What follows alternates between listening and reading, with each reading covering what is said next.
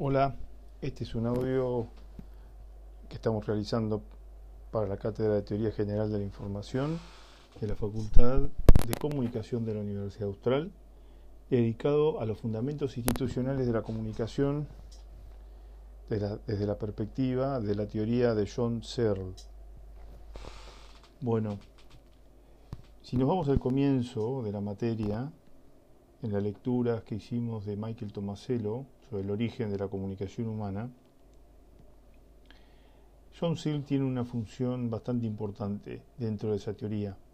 Aparece en una posición central porque Tomasello realmente no puede hablar de comunicación si no vincula, si no la contextualiza por tres elementos que han sido de alguna manera los temas de la filosofía y de la teoría de ser, que son, primero, el lenguaje, en su teoría de los actos de habla, segundo, una teoría de la mente o una teoría de la cognición, centrado en el concepto de intencionalidad, que aparece de una manera especial en el trabajo de ser y que toma también toma celo como concepto teórico para sus trabajos de investigación, y finalmente una teoría de las instituciones, que ha sido también desde hace unos años un punto de vista teórico clave para entender desde la perspectiva lingüística cómo se generan, cómo se estructuran las instituciones. Esta triple relación la debemos considerar si queremos entender cómo funcionan las representaciones sociales cómo funcionan los textos, cómo funciona finalmente la comunicación. Cuando hablamos o pensamos de imágenes, representaciones o textos, ya nos estamos metiendo en el próximo, en, el próximo tema, en el, cierre de la unidad 1 de la idea de comunicación, cuando por medio de Yuri Lotman y otra vez de Dan Sperber, tratamos, vamos a tratar de entender o de explicarnos cómo el Homo sapiens, cómo nosotros, cómo nuestra especie generó una cultura y qué funciones tiene esa cultura y qué vínculos tiene con la comunicación. Antes de entrar en esa concepción comunicacional de la cultura, en una concepción semiótica de la cultura, por Lotman y, y por Searle, y por Sperber, perdón, vamos a pasar por el trabajo de John Searle que está sintetizado en el texto La construcción social de la realidad. Para esto voy a tratar de responder en este audio a cuatro preguntas, a cuatro interrogantes. Algunos interrogantes que no están directamente relacionados, o mejor dicho, que no van a ser respondido directamente con la lectura del texto, pero que son relevantes para la materia en la que estamos, y otros que son directamente o que están vinculados directamente con el texto. En primer lugar, el primer interrogante es, ¿es posible comunicar solo como individuos? ¿Se puede comunicar algo desde nuestra posición de personas individuales? Pensando en ser sería sin instituciones, por ejemplo.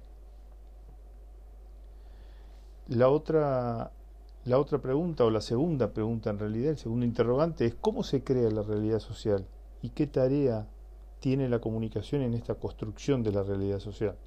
Ya que el texto que ustedes están leyendo de ser viene o está incluido en un libro, es el capítulo de un libro sobre la construcción de la realidad social. Si hablamos de construcción de la realidad social, la otra pregunta, la tercera, es ¿cuántas realidades define Ser en ese texto? ¿Cuántas realidades ve él? ¿Cuántas realidades cree que existen y son relevantes para esta construcción de la realidad? Finalmente, ¿cuáles son los rasgos de la realidad social? Ya que sí, ese es el centro de la idea central de este capítulo que estamos analizando de Ser. Primera pregunta entonces, ¿es posible comunicar solo como individuo? ¿Se puede comunicar algo desde nuestra posición de personas individuales? La teoría social dice que no. Luhmann, como ya vimos, dice que no existe esta comunicación individual. Antes de eso, en un texto muy corto, pero que está dentro de la visión de Vaslavik y de Bason, Birwistel dice que tampoco cree que sea posible individualizar la comunicación, casi lo ve como una contradicción en términos. Aunque Searle no se refiere a esto expresamente, podríamos decir que la comunicación para él está fundada en la intencionalidad compartida, es decir, en aquellas representaciones que podemos compartir con otros y que para construirlas, es decir, para terminar compartiéndolas o para, para que nos den la posibilidad de, de tenerlas en conjunto, esas representaciones, debemos expresarlas debemos aplicar la comunicación en su función expresiva. En, cualquier caso, el acto comunicacional de una persona individual en la vida actual nunca se podría realizar sin un marco institucional en el que justamente la, intencionalidad colectiva estaría marcando la posibilidad de comunicar. Si alguien intenta comunicar de una manera individual, es decir, fuera de un hecho social y fuera de, una, de un hecho institucional, casi sería imposible que lo lograse con eficacia y casi siempre o siempre habría alguien que lo que ese acto lo ubicaría a ese acto lo ubicaría lo interpretaría dentro de un, de un proceso institucional.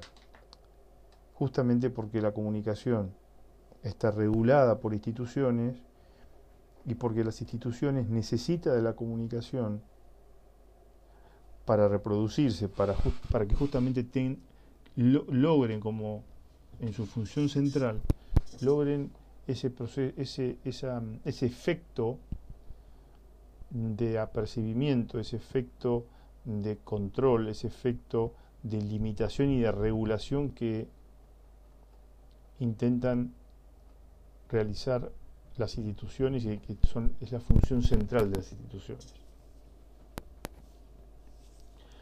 Segunda pregunta, ¿cómo se crea la realidad social? ¿Y qué tarea hace la comunicación en este proceso de construcción? Bueno, al hablar de construir la realidad social, lo que estamos diciendo es que algo que muchas veces no somos conscientes, estamos diciendo que la sociedad es una obra nuestra, estamos diciendo que la sociedad es una obra realizada por seres humanos conscientes de algunas cosas e inconscientes de otras en diferentes generaciones, con distintos tiempos a corto y a largo plazo, pero que en realidad esta, este mundo en el que vivimos, esta realidad social en la que vivimos, es el resultado de nosotros mismos.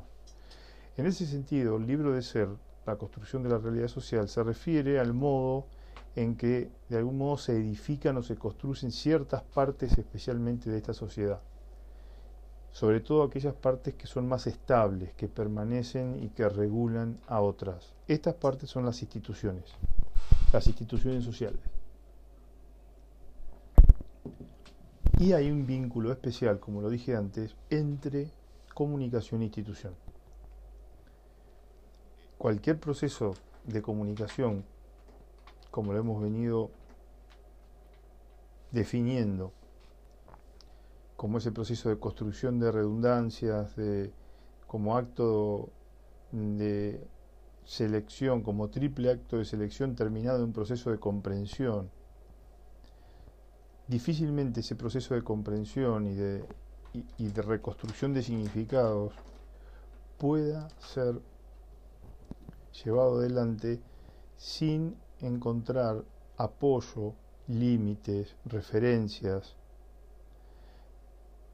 en las instituciones sociales que compartimos en, una sociedad determinada. Siguiente pregunta, ¿cuántas realidades entonces define Searle? Es decir, ¿cuántas realidades ve Searle para esta construcción de la realidad? Bueno, aquí vamos a hacer una interpretación particular del texto,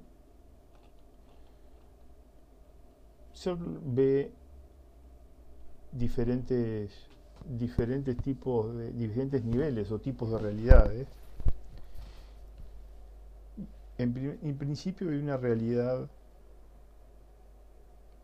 distinta o fuera de la realidad humana que son los hechos brutos. Incluso acá puede haber humanidad, pero en los hechos brutos nos encontramos con hechos que no están de alguna en alguna medida no pueden ser transformados por la mente humana. Hechos brutos son aquellos hechos que vienen de la realidad física, de la realidad química y de la realidad biológica. Hechos brutos son los hechos que tienen características propias, inherentes a ellos mismos, más allá de la percepción humana, más allá de la posibilidad de ser analizados, ser vistos, más allá del error. ¿Eso qué quiere decir? Eso quiere decir que en una realidad física como una montaña, por ejemplo, más allá de que entendamos y sepamos cuánto, cuánto mide esa montaña, qué temperatura tiene en la cima, qué tipo de minerales esconde, más allá de todos esos errores y de nuestra, nuestro conocimiento, hay una realidad física en sí misma. Lo mismo pasa con el nivel químico y el nivel biológico, que se separan de, yo diría, los aspectos psicológicos, de la mente, del funcionamiento de la mente humana. Bueno, en la otra realidad está vinculado a la mente humana y en esa, y, en esa realidad mental, podríamos decir, existen dos subrealidades importantes para hacer. Por un lado, la intencionalidad individual, que es la capacidad de representarse la realidad, las cosas y los estados de cosas con diferencia de uno mismo. ¿no? Es decir, yo estoy pensando en este momento en mi pantalla de computadora, estoy pensando en la lapicera que tengo, que estoy tomando en la mano, puedo pensar en mi taza de té que estoy tomando mientras hago este audio. La taza de té, la computadora, la mesa, la pantalla de la computadora, mi lapicera son distintos a mí. Eso es, parte de la intencionalidad individual, la capacidad de representar la realidad en la mente, aunque en este momento otros no tengan esta misma percepción, o estas mismas, mejor dicho, estas mismas representaciones que tengo yo. Dentro de la realidad mental hay otro tipo de intencionalidad, que es la colectiva. La intencionalidad colectiva es una representación compartida por otros, es la representación de una misma cosa que compartimos con otros. Podemos sintetizarla en la expresión nosotros reconocemos X, por ejemplo. Voy a tomar tres representaciones que son parte de intencionalidad colectiva compartida. Maradona, Messi y el coronavirus son representaciones de intencionalidad colectiva. Son intenciones de, intencionalidad colectiva porque estos tres nombres, estas tres palabras, tienen un referente al que todos podemos entrar y todos podemos tener algún tipo de aproximación similar hacia ellos y también con diferencias, por supuesto, pero compartimos lo básico y lo fundamental de, esa, de esas representaciones con intencionalidad o de intencionalidad compartida. Mientras que la, mientras que la representación, las últimas palabras que recuerdo de mi abuela es una representación, una representación completamente individual, parte de la intencionalidad propia parte de la intencionalidad individual o personal. De esta realidad mental pasamos ahora a la realidad social. ¿Y la realidad social qué tipo de, de hechos nos encontramos? Primero, hechos sociales. En la teoría del cero, los hechos sociales son importantes porque son hechos en los que tienen participación dos o más personas en interacción ejemplo, uno de los ejemplos que da en este capítulo que ustedes leyeron, es el hecho de dos personas empujando un auto. Lo que quiere decir ser con, ese ejemplo es que el, el hecho de protagonizar una acción como empujar un auto no está evidentemente controlada por ninguna regla especial, no está controlada por ninguna institución, que son los otros hechos que forman parte del mundo social, además de los hechos sociales.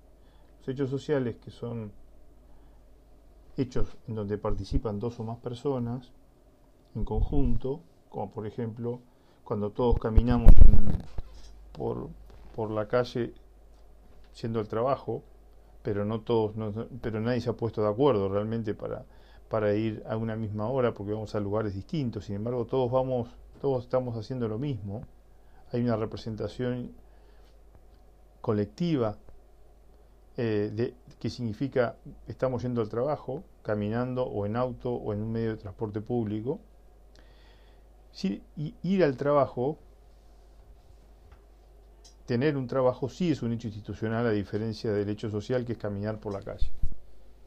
Las reglas eh, que dominan ese hecho institucional hacen que sea posible que cuando dos o más personas, la relación entre esas dos o más personas, o un hecho bruto, un hecho de la realidad, o un hecho social, tienen una característica especial, tienen un estatus especial, tienen un significado o un valor especial, más allá de lo evidente, eso se transforma en un hecho institucional. Cuando vemos a personas caminando, vemos un hecho social, es, el hecho es personas caminando por una vereda, sin embargo, podemos ir identificando una vez conocida las los motivos y los propósitos que guían la caminata de esas personas, lo que podemos hacer es identificar justamente qué hechos institucionales están protagonizando. Hay hechos institucionales que son voy a mi trabajo, hechos institucionales que son voy a visitar un enfermo, hechos institucionales que son estoy caminando o estoy estoy haciendo estoy caminando para hacer ejercicio porque mi médico me lo ha indicado. Es decir, hay otros hechos sociales con reglas que son justamente los hechos institucionales que quiere identificar ser. ¿Y cómo se transforman los hechos brutos y los hechos sociales en hechos institucionales? Bueno, por otra por otro elemento del mundo social que son las reglas constitutivas. las reglas constitutivas son las reglas que hacen que algo tenga valor por medio de esa intencionalidad colectiva, las reglas constitutivas permiten que algo que a simple vista es solamente ese algo, es decir, gente caminando, adquiere un valor especial. Es decir, adquiere un estatus, dice, dice ser especial.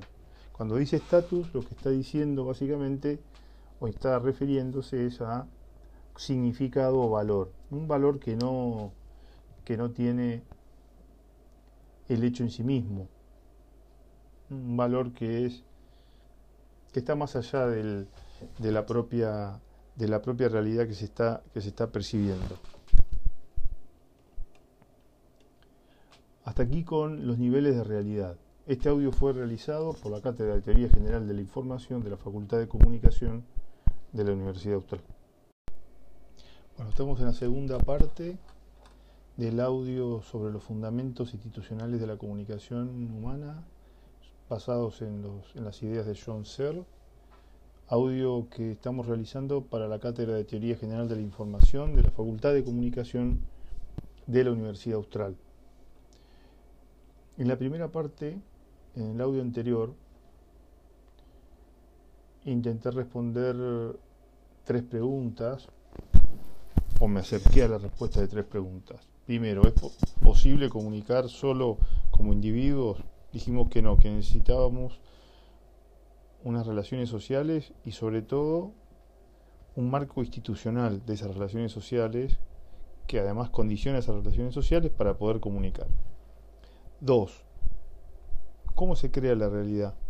¿Qué tarea hace la comunicación en esta construcción? Bueno, dijimos que la comunicación es clave en esta construcción de la realidad social, en esta construcción de elementos más estables como las instituciones, ya que la comunicación se transforma en creadora muchas veces de la realidad social, de las instituciones específicamente, y por otro lado la comunicación funciona, es efectiva en la medida en que este se apoya en ciertas instituciones. ¿Para qué? Para tener fuerza ilocucionaria, como, como diría también ser, tiene para tener fuerza intencional, para que esa intencionalidad y sobre todo la intencionalidad compartida pueda ser expresada y pueda ser aceptada por, por la otra parte. ¿Cuántas realidades define ser la tercera pregunta en el texto que ustedes leyeron? Bueno, dijimos la realidad física, o mejor dicho, hechos brutos, una realidad en la que no hay participación humana, una realidad mental en el ser humano constituida por intencionalidades tanto individuales como colectivas, y una realidad social en la que existen hechos sociales, en la medida en que participan más de dos personas, con dos personas tenemos un hecho social, y realidades, o mejor dicho, hechos institucionales, que son esos hechos que tienen capacidad de agregarle algo a la realidad tanto física como a la realidad social, es decir, agregarle un aditamento de estatus, un, un valor distinto que a su vez se transforma en un condicionante para nosotros. En un texto que le preparamos en la cátedra, que se llama Ejemplos y Casos de Hechos Brutos y Hechos Institucionales, tomamos justamente, a raíz de, que es un ejemplo dado por otro, por otro autor, el hecho de de qué manera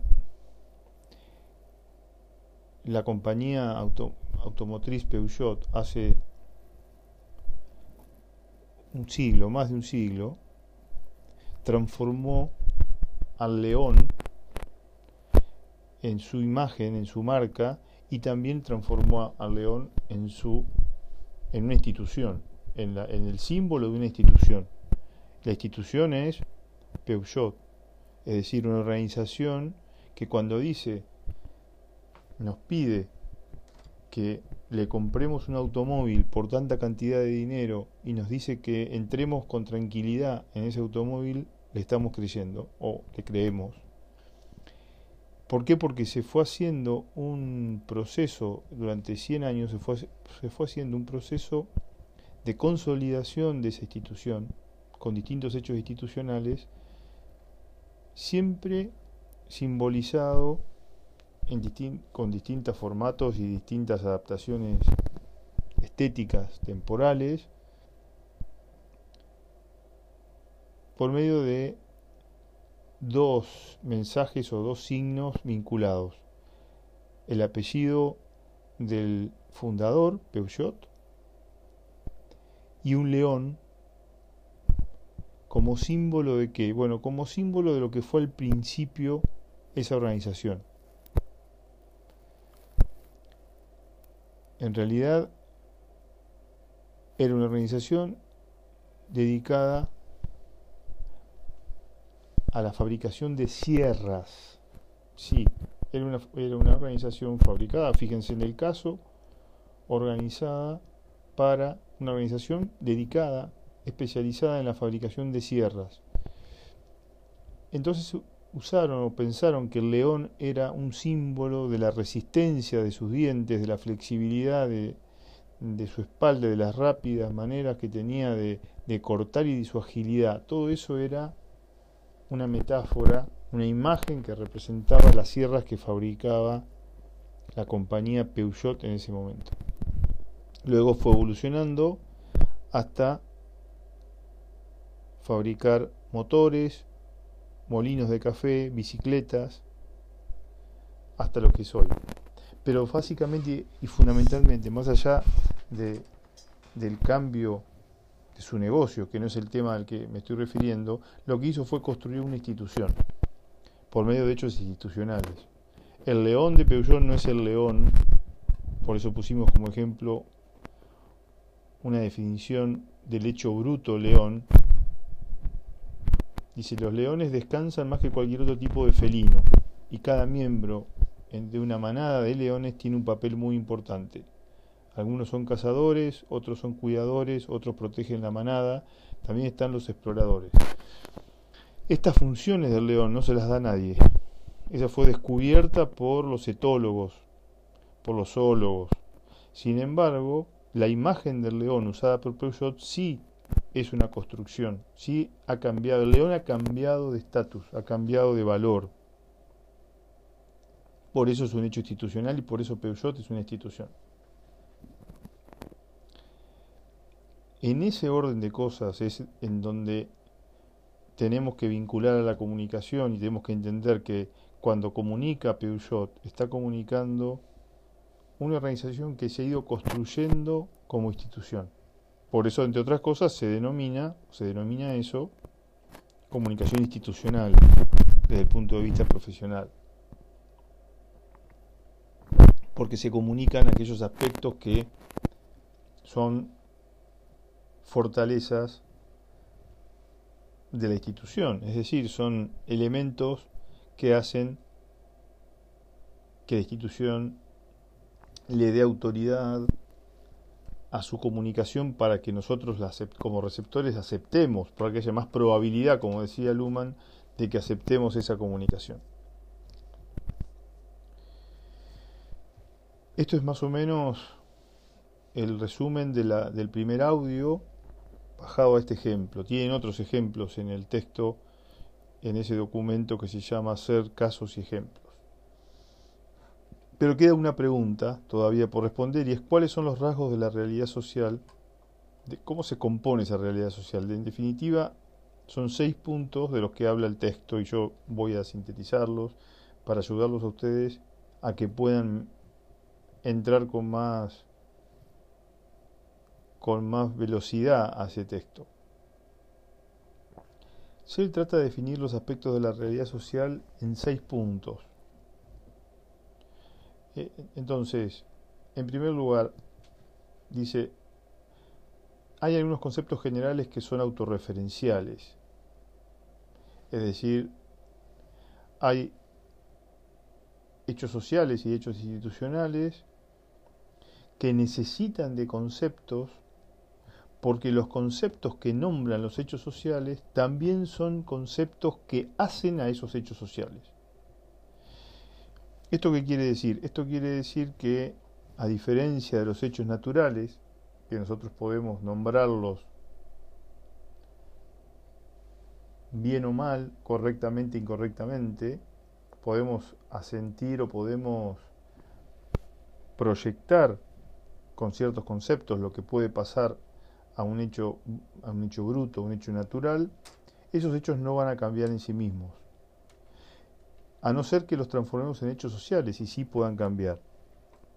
Entonces, si tomamos un león, que es un hecho natural, y el león lo rediseñamos en su imagen, en su imagen visual, y lo asociamos al, al nombre o al apellido, mejor dicho, Peugeot, y eso lo asociamos con una serie de, de actos y de acciones y de referencias vinculadas con la producción, la venta, el diseño de automóviles, entonces estamos construyendo, estamos diciendo, esta es una empresa automotriz. Y al decir esta es una empresa automotriz, y no decir esta es una empresa de fabricación de repuestos para automotrices, estamos haciendo el hecho social. El, ejemplo de ser es el dinero. Dice, ser dice la palabra dinero y cualquier concepto, cualquier palabra que señale la función que cumple el dinero va a transformar esa cosa en dinero. En un momento en la Argentina había patacones. En, en la crisis del año 2001, cuando la plata argentina no valía cuando no había valor en el, en el sistema financiero argentino, se crearon otras monedas. Alguien con autoridad, con una autoridad relativa, no con la autoridad que tenía el Banco Central o, o el Gobierno Nacional, creó otra moneda y le puso patacón. Entonces, ese papel que era llamado patacón y que valía tanto como, como decía ese patacón, en la medida en que las personas creyeran que era un patacón, es decir, que era dinero, valía como dinero. Esa es la autorreferencialidad de la que habla, o mejor dicho, de la que escribe Ser en ese primer punto sobre los rasgos de la realidad social. Segundo punto, el uso de los actos performativos para crear hechos institucionales. Y acá está la relación más directa, o una de las relaciones más directas, la primera también, pero esta es mucho más directa, pues el acto performativo es un acto de habla, es un acto que tiene consecuencias sobre la realidad. Es decir, la comunicación en el sentido conceptual como en la primera parte y en, el primer punto y en el segundo punto, estos actos performativos, estos actos de habla que son declaraciones, crean hechos institucionales. Yo declaro por esta, en este, en este acto que desde ahora va a haber otro tipo de dinero que no es el peso argentino, sino es el patacón. Esa declaración, hecha por una autoridad, hace que se cree un hecho institucional, que es el dinero, no en este caso el peso, sino el patacón o los patacones. Tercer punto, la, la primacía de los hechos brutos por sobre los hechos institucionales. ¿Qué significa esto? Primacía, ¿qué significa? Significa que están antes. Significa que para que exista un patacón se necesita algún hecho bruto, algún hecho material que sostenga el concepto de patacón y la función de dinero del patacón. En ese caso el hecho bruto es el papel, el papel constante y sonante, el papel físico, el elemento, la cosa física. En general, si bien esto es muy dinámico, los hechos brutos se sostienen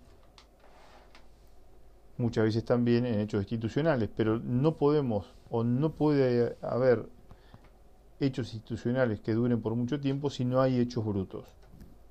Cuarto punto, las relaciones que tienen los hechos institucionales.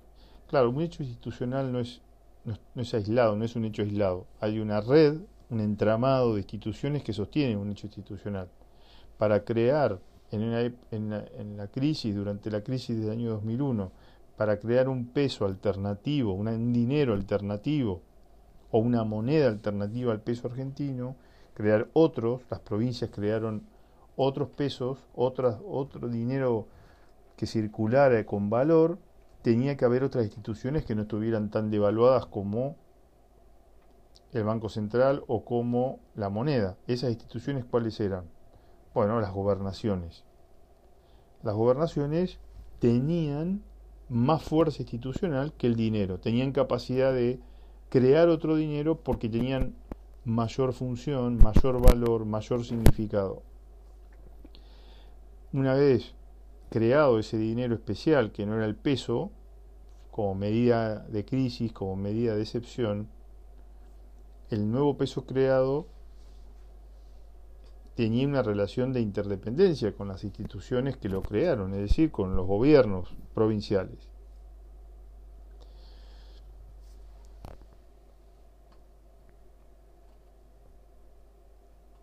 Con lo cual,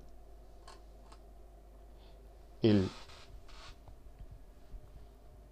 hecho institucional no es un hecho aislado, el hecho institucional un hecho que tiene una relación de interdependencia con otras con otras instituciones o con otros hechos institucionales. Punto 5 Quinto rasgo de la realidad social según Ser. La primacía de los actos sociales sobre los objetos sociales y la primacía de los procesos sociales sobre los productos sociales. Fíjense que acá lo que está haciendo lo que está haciendo Searle es mostrando nuevamente una visión un tanto materialista en el sentido de que lo que está eh, lo que está diciendo es que los procesos están antes que las cosas. El objeto no es sino la posibilidad continuada de la, de la actividad, dice en la página 54. El objeto no es sino la posibilidad continuada de la actividad. En ese sentido, entonces un billete, el dinero de papel, es el resultado de un proceso institucional que finalmente ese dinero depende, ¿sí? depende de el proceso institucional que lo constituye, del proceso social que lo constituye. Los actos sociales le van, van a hacer realidad el objeto social o el producto social. No el hecho bruto, que es el papel, sino el billete, el dinero como objeto social o como producto social. Una cosa es el papel y otra cosa es el, billete. Una cosa es el elemento material y otra cosa es el producto final que tiene una producción institucional, que es lo que le da la posibilidad de ser un hecho institucional. Sexto y último rasgo de realidad social. El componente lingüístico de los hechos institucionales, de muchos hechos institucionales. Dice decir que el lenguaje parece ser, por lo menos de modo parcial, un, un elemento constitutivo de los hechos institucionales, y acá hay otra relación importante entre comunicación e institución, para que en realidad para que algo pueda ser un hecho institucional, debe, debe estar constituido por hechos lingüísticos. Cualquier cosa que funcione como una regla, como una regla constitutiva, como un hecho que le agrega valor a otros hechos, como un hecho que le agrega valor a otros hechos, como es decir, la diferencia entre el billete y el papel en el que se hace el billete. El papel, los papeles que, en, el, o el papel en el que se imprime el billete pueden ser todos iguales, sin embargo, hay, en determinado momento hay el mismo papel no es legal. Y esa no legalidad del papel, no, no legalidad del billete, no tiene que ver con el papel en sí mismo, no tiene que ver con la, con la con cómo se constituye, cómo se está hecho el papel. No, importa el gramaje, no importa la calidad física del papel, sino, en principio, lo que importa es que ha cambiado el valor, otra institución le ha modificado el valor y en ese caso ha cambiado y se ha transformado el hecho institucional. Y en ese sentido necesitamos palabras para construir todo eso. En conclusión, para cerrar este audio un poco extenso, pero al mismo tiempo muy abstracto y que tiene que ver su extensión y lo abstracto tiene que ver con la complejidad del, problema que estamos trabajando, la comunicación, yo diría, en general participa de la construcción de la realidad social en tres de tres formas distintas. Primero por los actos perlocutivos, por las declaraciones que constituyen o que hacen los hechos, que transforman o que terminan haciendo los, hechos institucionales. En segundo lugar, por la posibilidad que le da a, a la realidad mental para expresar intenciones individuales y transformarlas en intencionalidad compartida o colectiva. Y en tercer lugar, como, como elemento constitutivo de los hechos institucionales existentes, es decir, como elemento que va a ser de cemento, como, como hecho, como, como mecanismo la comunicación que va a permitir reconstruir, reconstituir a los hechos institucionales. Bueno, hasta acá la segunda parte, segunda y última parte del audio sobre John Searle y la teoría de la construcción social de la realidad que hicimos para la Cátedra de Teoría General de la Información de la Facultad de Comunicación de la Universidad Austral.